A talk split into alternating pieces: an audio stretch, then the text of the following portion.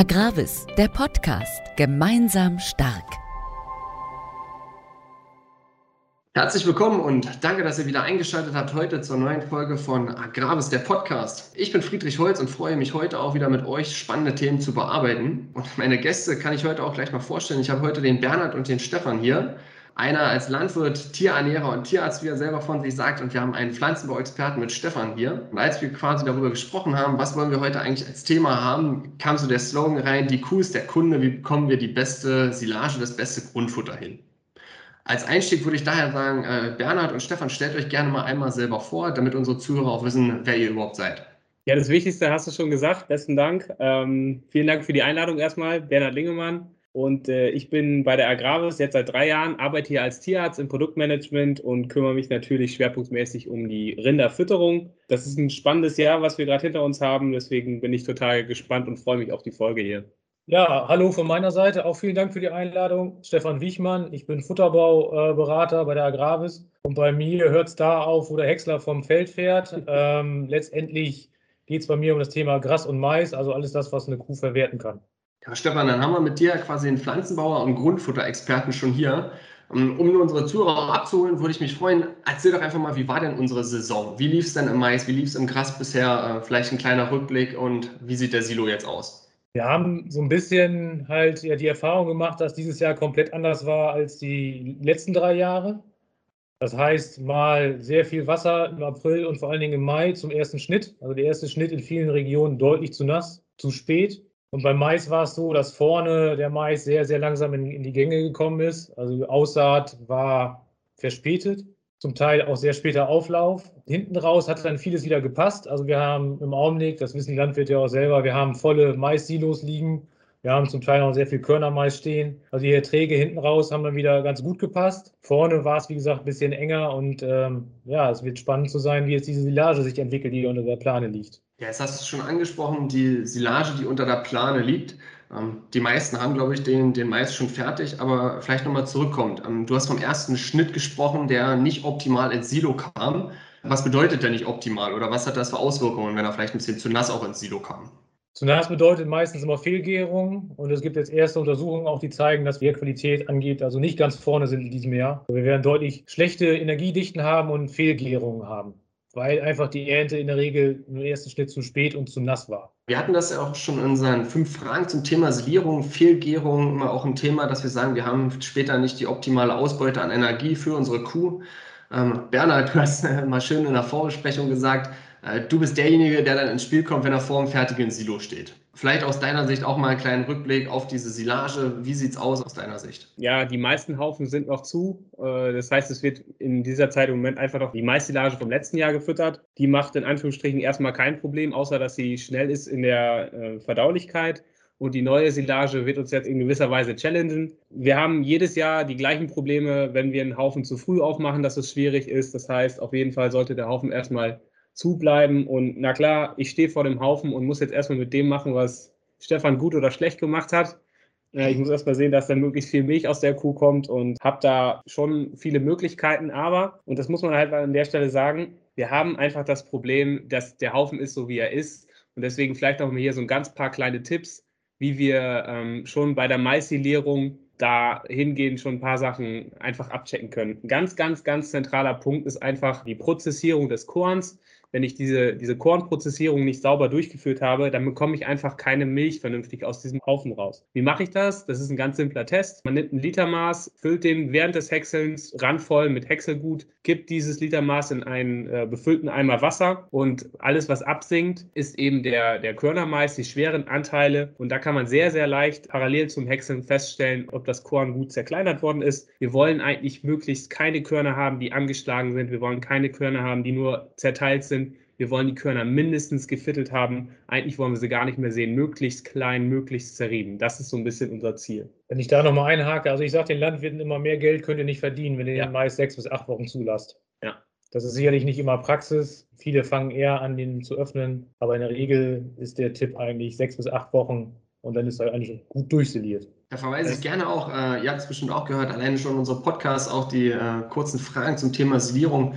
Ähm, das ist A und O, wurde damals auch angesprochen. Wir müssen gucken, dass die Körner ja gecrackt sind und dass der Silo lange genug lagert. Ähm, Gibt es denn vielleicht dieses Jahr, ich sag mal, Grundfutter war ja in Hülle und Fülle eigentlich überall vorhanden. Ist es da dieses Jahr vielleicht dann auch trotzdem passiert, dass nicht genug auf Qualität geachtet wurde oder dass der Mais vielleicht auch zu grün geerntet wurde? Vielleicht könnt ihr dazu noch was sagen. Aus pflanzenbaulicher Sicht ist es dieses Jahr so, dass wir eine relativ späte Abreife hatten. Das waren wir gar nicht mehr gewohnt. Führt dazu, dass wir längere, grünere Pflanzen haben und vielleicht höhere Zuckergehalte haben. Und ich habe von Bernhard gelernt, dass das ganz schöne Auswirkungen haben kann in der Fütterung. Ja, also sobald ich ähm, viel Zucker habe, habe ich durch die Vergärung natürlich auch relativ schnell sehr hohe Mengen an Milchsäure. Und hohe Mengen an Milchsäure können energetisch genutzt werden, ja, aber sie sind halt auch irgendwann schwierig. Bedeutet für uns, wenn wir sehr, sehr hohe Gehalte an Milchsäure haben, haben wir einfach mehr Probleme mit Pansenazidosen, haben wir mehr Probleme damit im Stall. Und ja, die Performance der Kühe ist einfach nicht mehr so gut, weil diese Kuh sich, wenn sie Ärger mit einer Pansenazidose hat, einfach unheimlich viel Energie in diese, diesen Prozess stecken muss, der dafür sorgt, dass sie irgendwie gesund bleibt. Soll heißen, ich kann mit einem gewissen Anteil an Milchsäure sehr gut leben. Ich brauche einen gewissen Anteil an Milchsäure, damit die Silage vernünftig und stabil ist. Das ist total wichtig für uns. Aber zu viel des Guten ist eben auch nicht so sinnvoll, weil wir uns dann die, die Schwierigkeiten im Stall erkaufen. Herr Bernhard, jetzt hast du schon angesprochen, ähm, wir haben ja oftmals vielleicht jetzt noch alte Silos liegen oder füttern noch andere Silage, die jetzt wirklich endet, ehe wir dann, ich sag mal, zur neuen Mais-Silage greifen müssen. Worauf muss der Landwirt jetzt genau achten, wenn er zur neuen Silage greift? Was muss er vorher an Futteruntersuchungen machen? Und gibt es vielleicht so Anzeichen bei der Kuh, die wir hier auf jeden Fall nochmal erwähnen sollten, auf die achten muss, ähm, was Thema Säure angeht, etc.? Also grundsätzlich, die alte Silage hat erstmal in Anführungsstrichen den, den Vorteil oder die, die, die Ist-Situation, die Stärke, die schon sehr, sehr lange siliert ist, ist extrem gut verfügbar. Soll heißen, die Silage wird gerne von den Tierernährern als schnell bezeichnet. Soll heißen, die Kohlenhydrate, die in dieser Silage sind, die Stärke, die in dieser Silage sind, sind sehr schnell verdaulich, sehr gut abbaubar. Während wir normalerweise in normalen Jahren eigentlich dann den Übergang haben von der alten Silage zur neuen Silage, wo wir eher die Probleme haben, dass diese Silage vielleicht noch nicht ganz so durchsiliert ist und wir eher eine langsame Stärke haben. Heißt auch, wir müssen die ganze Ration einmal umstellen. Wir müssen die Kohlenhydrate im Pansen anpassen, weil wir von einer nochmal von einer Ration kommen, die sehr hoch in schneller Stärke ist, zu einer Ration, die sehr langsam in der Stärke ist. Wir müssen die Kraftfutter dementsprechend anpassen und äh, vielleicht müssen wir auch die Eiweißquellen etwas anpassen, sodass die ganze Ration pansensynchron ist. Weil wenn sie nicht pansensynchron ist, habe ich wieder Schwierigkeiten im Stall. Du hast gerade gesagt, wie, wie sich diese Schwierigkeiten äußern können. Ähm, bei Pansenazidosen sehen wir häufiger Kühe, die dann einfach mal zum Beispiel so ein Wickelspucken nennt man das. Also die liegen in den Liegeboxen, kauen leer und spucken einfach einen Wiederkaubissen raus. Dann sieht man häufig so Wickel in den, in den Liegeboxen. Das ist so ein Anzeichen. Wechselnde Kotkonsistenzen, das heißt flüssigerer Kot, ähm, mal Tiere mit einem festen Kot, also dass man da auch nochmal einen genauen Blick hin hat. Natürlich ist das jetzt nicht schwarz und weiß, das geht fließend ineinander über und ich kann auch von einer alten Ration, von einer alten Maissilage auf eine neue Maissilage kommen, wenn ich da zum Beispiel viel Milchsäure drin habe, dass die alte Ration sehr ruhig lief, was die Verdauung anging und die neue mit dem hohen äh, Milchsäuregehalt eher Schwierigkeiten macht. Soll heißen, es hilft nichts, liebe Leute, ihr müsst diese Silage vernünftig analysieren, sonst fallt ihr auf die Nase. Gerade in diesem Jahr, denke ich, besonders wichtig. Und ähm, bevor ich hier meine Zeit überstrapaziere, ein Satz da noch zu. Wenn ihr untersucht, untersucht bitte unbedingt auch die Gärsäuremuster. Die sagen euch total viel aus, wie so eine Silage funktioniert. Das ist ein hervorragendes Tool, das euch im Stall wirklich, wirklich weiterhelfen kann. Ja, jetzt haben wir schon äh, sehr viele Schlagworte auch gehört. Ich glaube, äh, Tierernährer, die jahrelang damit beschäftigt sind, ähm, werden auch äh, bestimmt Experten sein. Für alle, die vielleicht auch äh, Neueinsteiger sind oder auch Probleme dieses Jahr haben, ähm, glaube ich, kann man sich auch gerne ans Agravis-Team wenden, an die Berater vor Ort, um da wirklich nochmal Futteruntersuchungen äh, genauer zu deuten, um Futterrationen einzustellen. Äh, Stefan, jetzt haben wir mit dir aber auch noch einen Pflanzenbauer hier. Ähm, ich glaube, deine Aufgabe oder unsere Aufgabe auch der Agravis ist es ja dann, Silage auch zu, also herzustellen oder auch den, den Tierernährern zur Verfügung zu stellen, äh, die möglichst gleichmäßig ist. Ähm, das bedeutet, wenn wir jetzt Futteruntersuchungen machen, dass der ganze Silostock gleichmäßig ist, dass wir gleiche Futter für die, für die Grundration haben. Ähm, ist es denn dies Jahr gegeben? Ich sag mal, oder haben wir Probleme momentan damit, jetzt eine homogene äh, Masse an Grundfutter herzustellen? Das ist ein Standardproblem eigentlich jedes Jahr, dass ähm, die Schläge, auf denen der Mais wächst, sehr unterschiedliche Ausreife haben können. Das spricht TS-Gehalte. Der TS-Gehalt beschreibt auch ungefähr die Kolbenausreife. So, und wenn wir halt beispielsweise durch eine Anpassung der Saatstärke können wir dahin kommen, dass wir halt die TS-Gehalte vereinheitlichen. Da sind wir beim Thema teilflächenspezifische Maisaussaat, also Anpassung der Maisaussaatdichte an das Ertragspotenzial äh, des Standortes. Das machen die Kollegen von Netfarming. Das ist sicherlich eine, eine der großen Stellschrauben, um halt, und das zeigen auch unsere Daten und Untersuchungen, Maisilage, die TS-Gehalte zu vereinheitlichen. Weil nichts ist schlimmer, ich glaube, auch für eine Kuh, als wenn diese äh, TS-Gehalte schwanken, weil dann auch dann sozusagen der Input natürlich sehr stark schwankt. Ähm, ein Hinweis noch natürlich zu ähm, der Mais-Sortenwahl, weil die im Augenblick gerade voll im Gang ist. Ähm, das spielt auch eine Rolle natürlich. Ähm, viele gucken auf Stärkegehalte. Aber es gibt einen so einen Parameter, der nennt sich Faserverdaulichkeit oder Restpflanzenverdaulichkeit oder halt auch NDF-Verdaulichkeit, auch in der Futteranalyse NDF D30. Solche Spielereien gibt es dann da häufig. Da ist es wichtig auch ähm, anzuschauen, wie sich so eine Sorte letztendlich dann bei dieser Faserverdaulichkeit verhält. Und ähm, das führt auch dazu, dass wir so ein bisschen das Risiko der Azidose rausnehmen. Also wenn wir eine Sorte haben, die eine gute Faserverdaulichkeit hat und wir füttern sehr viel Mais in der Ration, dann sind wir wieder käuergerecht, als wenn wir sehr, sehr viel Stärke haben. Details dazu kann Bernhard sicherlich nochmal. Ja, vom Prinzip schon. Ich war gerade noch mit Gedanken an, einem anderen Punkt verhakt. Ähm, auch eine gute Möglichkeit, die Restpflanzenverdaulichkeit zu steuern, neben der Sortenwahl, die total wichtig ist, ist einfach äh, beim Häckseln die Schnitthöhe zu kontrollieren. Also wenn ich die Maispflanze sehr weit unten am Boden abhäcksel, habe ich natürlich viel, viel höhere schlecht verdauliche Pflanzenteile drin, als wenn ich sie eher höher unterm Kolben abhäcksel. Also das ist auch ein Punkt, man, wo man sehr, sehr gut die Restpflanzenverdaulichkeit steuern kann. Man verzichtet natürlich auf eine Restmenge, aber wir alle wissen, dass man Holz recht schlecht verdauen kann. Dementsprechend macht das an der Stelle auch Sinn, denn höher abzuwechseln. Und ja, die Restpflanzenverdaulichkeit ist total wichtig für uns. Wenn wir gerade wie in diesem Jahr die Schwierigkeiten mit der Grassilage haben, begrenzt uns diese Pflanzenverdaulichkeit einfach, weil die Rationen in der Pansenpassage irre langsam werden. Und wir brauchen halt einen gewissen Durchsatz im Pansen, um die Nährstoffe optimal auch verwerten zu können. Wenn der zu langsam ist, ist das Tier einfach begrenzt in der Menge der Futteraufnahme. Soll heißen, unser Tier kann nicht genug fressen und ergo wird es weniger Milch geben es bekommt einfach Schwierigkeiten mit der Produktion. Hat mir gerade auch nochmal aufgeschrieben, es gibt mehrere Möglichkeiten, ein Mais-Silo zu befüllen. Äh, gerade in den etwas kleineren Standorten wird gerne noch drüber hergefahren, was total charmant ist weil man, wenn man über den Silo herfährt, hat man eine homogene Mischung. Dadurch, dass wenn man äh, am Tag, sagen wir mal, einmal vom Silo herschneidet, hat man schon eine sehr gute Mischung. Wenn es aber dazu kommt, und das ist gerade in größeren Betrieben häufig gang und gäbe, dass vorgeschoben wird, ist die, die wechselnde Trockenmasse, die Trockenmassegehalte wirklich schwierig im Handling, weil ich im schlimmsten Fall jede Woche eine andere Ration fütter und ganz, ganz eng kontrollieren muss, wie die Trockenmassegehalte in der Silage tatsächlich sind. Hat folgenden Hintergrund. Eine Kuh frisst in der Regel nach Trockenmasse. Das heißt, die frisst eine gewisse Menge nach Trockenmasse. Wir füttern aber nach Frischmasse. Das heißt, der Bauer hat eine Waage im, im Futtermischwagen und er schmeißt nach Frischmasse rein. Wenn er aber jetzt jeden Tag oder jede Woche eine unterschiedliche Trockenmasse in der Silage hat, wird es automatisch zu krassen Schwankungen in der Ration kommen und damit auch zu Verschiebungen in der Ration. Und unsere Kuh, was ja unser Kunde ist, ähm, die findet nichts cooler, als wirklich immer kontinuierlich die gleiche Ration zu bekommen. Und wenn wir da jede Woche eine andere vorschmeißen, ist das in allergrößter Regel kontraproduktiv. Ja, jetzt hast du schon äh, erzählt, dass quasi die Ration, wenn wir, ich sag mal, größere Silos haben und die von vorne nach hinten äh, Stück für Stück befüllen, ähm, immer verschiedene, ich sag mal, Grundnährwerte haben, andere Verdaulichkeiten haben von Tag zu Tag. Ähm, vielleicht mal ein Tipp an größere Betriebe in großen Silos, was kann man da machen? Ich schätze mal, das erste wäre wahrscheinlich den Silo etwas zu verkleinern, dass man sagt, lieber kleinere Silos und davon ein paar mehr. Ähm, und wie oft sollte man dann so eine Futteranalyse machen aus deiner Sicht? Das ist eine, eine, Frage, die man echt schwierig pauschal beantworten kann. Wenn ich zum Beispiel drüber herfahre und in einem kleinen Silo mit genügend Vorschub reicht das auch in größeren Betrieben da einmal im Monat zu beproben. Wenn ich aber weiß, dass ich vorgeschoben habe, ich habe heterogene Stücke gehabt, dann kann das echt sein, dass man da noch häufiger analysieren muss. Man muss aber auch sagen, das sind immer Kosten und je kleiner der Betrieb ist, umso mehr wird er sich automatisch scheuen, da Analysen zu ziehen. Zwei bis dreimal im Jahr analysieren macht immer Sinn. Und was eine ganz einfache Möglichkeit ist, die Trockenmasse zu bestimmen, sind einfach eben die Heißluftfritteusen oder die umgebauten Föhns mit einem KG-Rohr obendrauf. Also das ist eine wichtige Möglichkeit, um das schnell und einfach und günstig zu kontrollieren. Ja, das auf jeden Fall dann auch nochmal an alle unsere Zuhörer, die ihr jetzt gerade zuhört. Scheut euch nicht, da auch Analysen zu machen. Lieber eine zu viel als eine zu wenig, sage ich mal.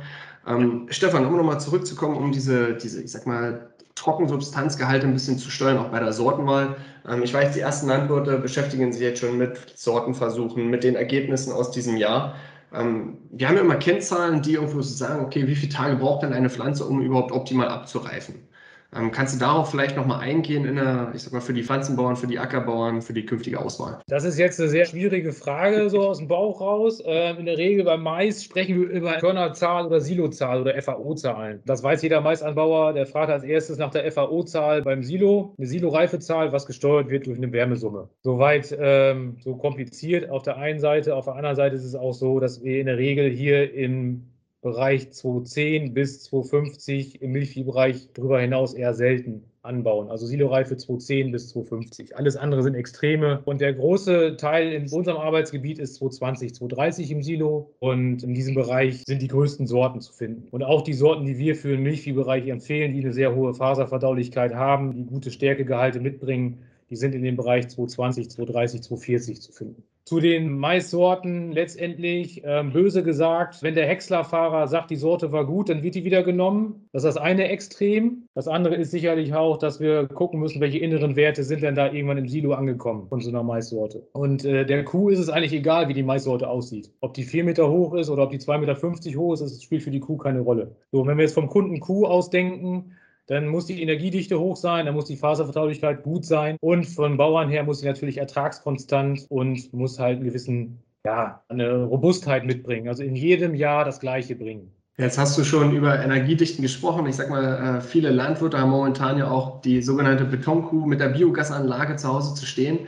Ähm, kannst du da vielleicht auf Sorten auch nochmal eingehen? Ähm, wir sprechen ja über Doppelnutzungssorten, wir sprechen über Biogas, spezielle Sorten. Ähm, vielleicht da nochmal ein kleiner Ausblick und was ist dir vielleicht auch in diesem Jahr aufgefallen? Es ist so, dass es halt äh, Unterschiede gibt zwischen der Betonkuh und der richtigen Kuh. Die richtige Kuh hat eine Verweildauer, Bernhard, von 24 bis 36 Stunden vielleicht sowas. Ja. Die Betonkuh ein halbes Jahr bis ein Jahr. Das ist schon mal der große Unterschied. Dann gibt es eine unterschiedliche Bewertung auch für die Biogasausbeute und für die Energiedichte. Und ähm, diese Parameter muss man berücksichtigen, wenn man beides füttern will, aus dem Mais, die Betonkuh und die Milchkuh, dann würde ich auf jeden Fall eine Sorte nehmen, die für den Milchkuhbereich geht, weil der geht in der Regel für die Betonkuh auch. Wenn man da weitere Informationen zu haben möchte, zu all diesen Maissorten, es gibt in Deutschland 800 Maissorten im Vertrieb, das macht alles überhaupt keinen Sinn und für den Bauern unübersichtlich. Wer da übersichtliche Sortenversuchsergebnisse haben will, auch mit den unterschiedlichen Parametern, der guckt bei uns auf der Agravis Homepage im Maissortenkompass. Da gibt es die aktuellen Versuchsergebnisse auch, äh, die werden jetzt wöchentlich aktualisiert und da kann man letztendlich für jeden Nutzungszweck eine Sorte raussuchen. Ja, vielleicht kannst du dazu auch was sagen. Ähm, wir haben ja bei der Agravis auch verschiedene Pflanzenbauexperten, wir haben ja ein eigenes Versuchswesen. Habt ihr dann quasi eigene Felder? Habt ihr an verschiedenen Standorten in Deutschland Maissorten angebaut, dass ihr auf diese Ergebnisse kommt?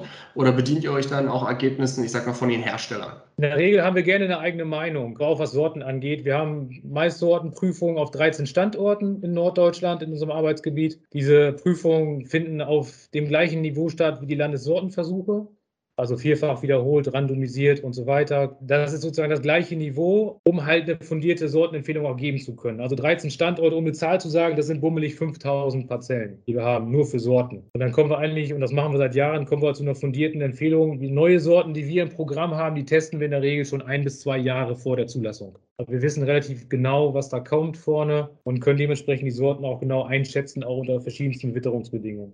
Das spricht auf jeden Fall wieder für die, für die Beratungsqualität, für eine eigene Meinung, ähm, die ihr euch da auch in den Fachgebieten bildet. Ähm, ich bin ein Riesenfan von, für alle, die gerade zuhören, kommt auch gerne im nächsten Frühjahr dort mal vorbei, schaut euch diese Parzellen an, geht ab und zu mal über die Standorte und sprecht da euren Agraris-Berater an, um dort auch mal, ich sag mal, live zu sehen, wie das funktioniert.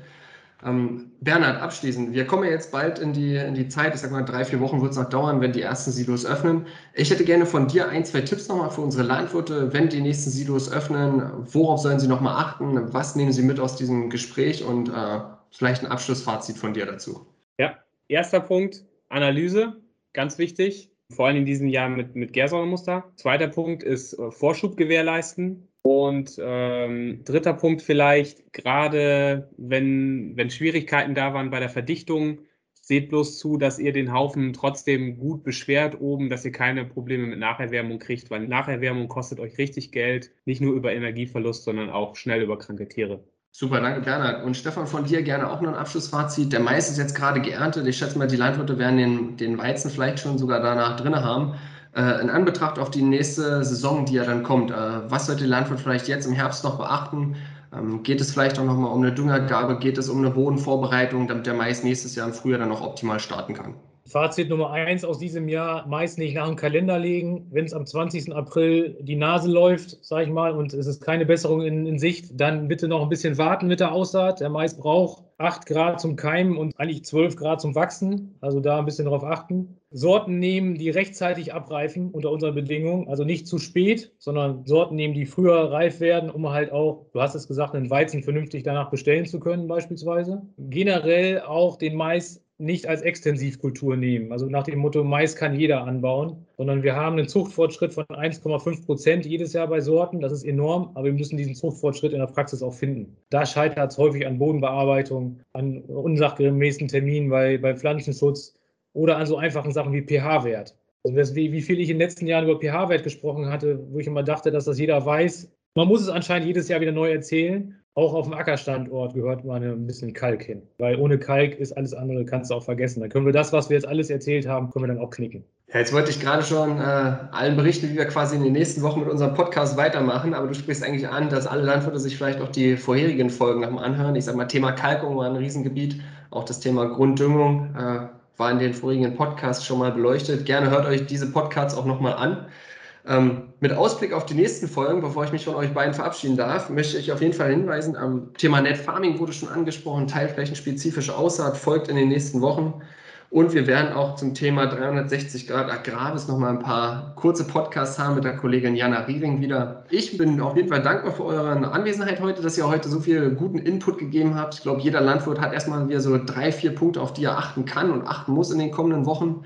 Ähm, bei Fragen, denke ich mal, können die Kollegen euch auch gerne anrufen, können sich per E-Mail an euch wenden. Und wenn da mal ein Kontakt aufgebaut werden soll, gerne auch über die E-Mail-Adresse podcast.agravis.de. Daher, ihr beiden, vielen Dank für den tollen Podcast heute. Ich wünsche euch erstmal noch ein gesundes Jahr und ich glaube, es wird viel, viel Arbeit auf euch zukommen in den nächsten Wochen. Aber das macht es ja auch spannend bei uns. Besten Dank. Dankeschön. Bis dahin. Ciao, macht's gut, ihr beiden. Ciao. Tschüss. Wir hoffen, dir hat der Podcast gefallen. Bei Fragen, Themenwünschen und Feedback schick gerne eine E-Mail an podcast.agravis.de.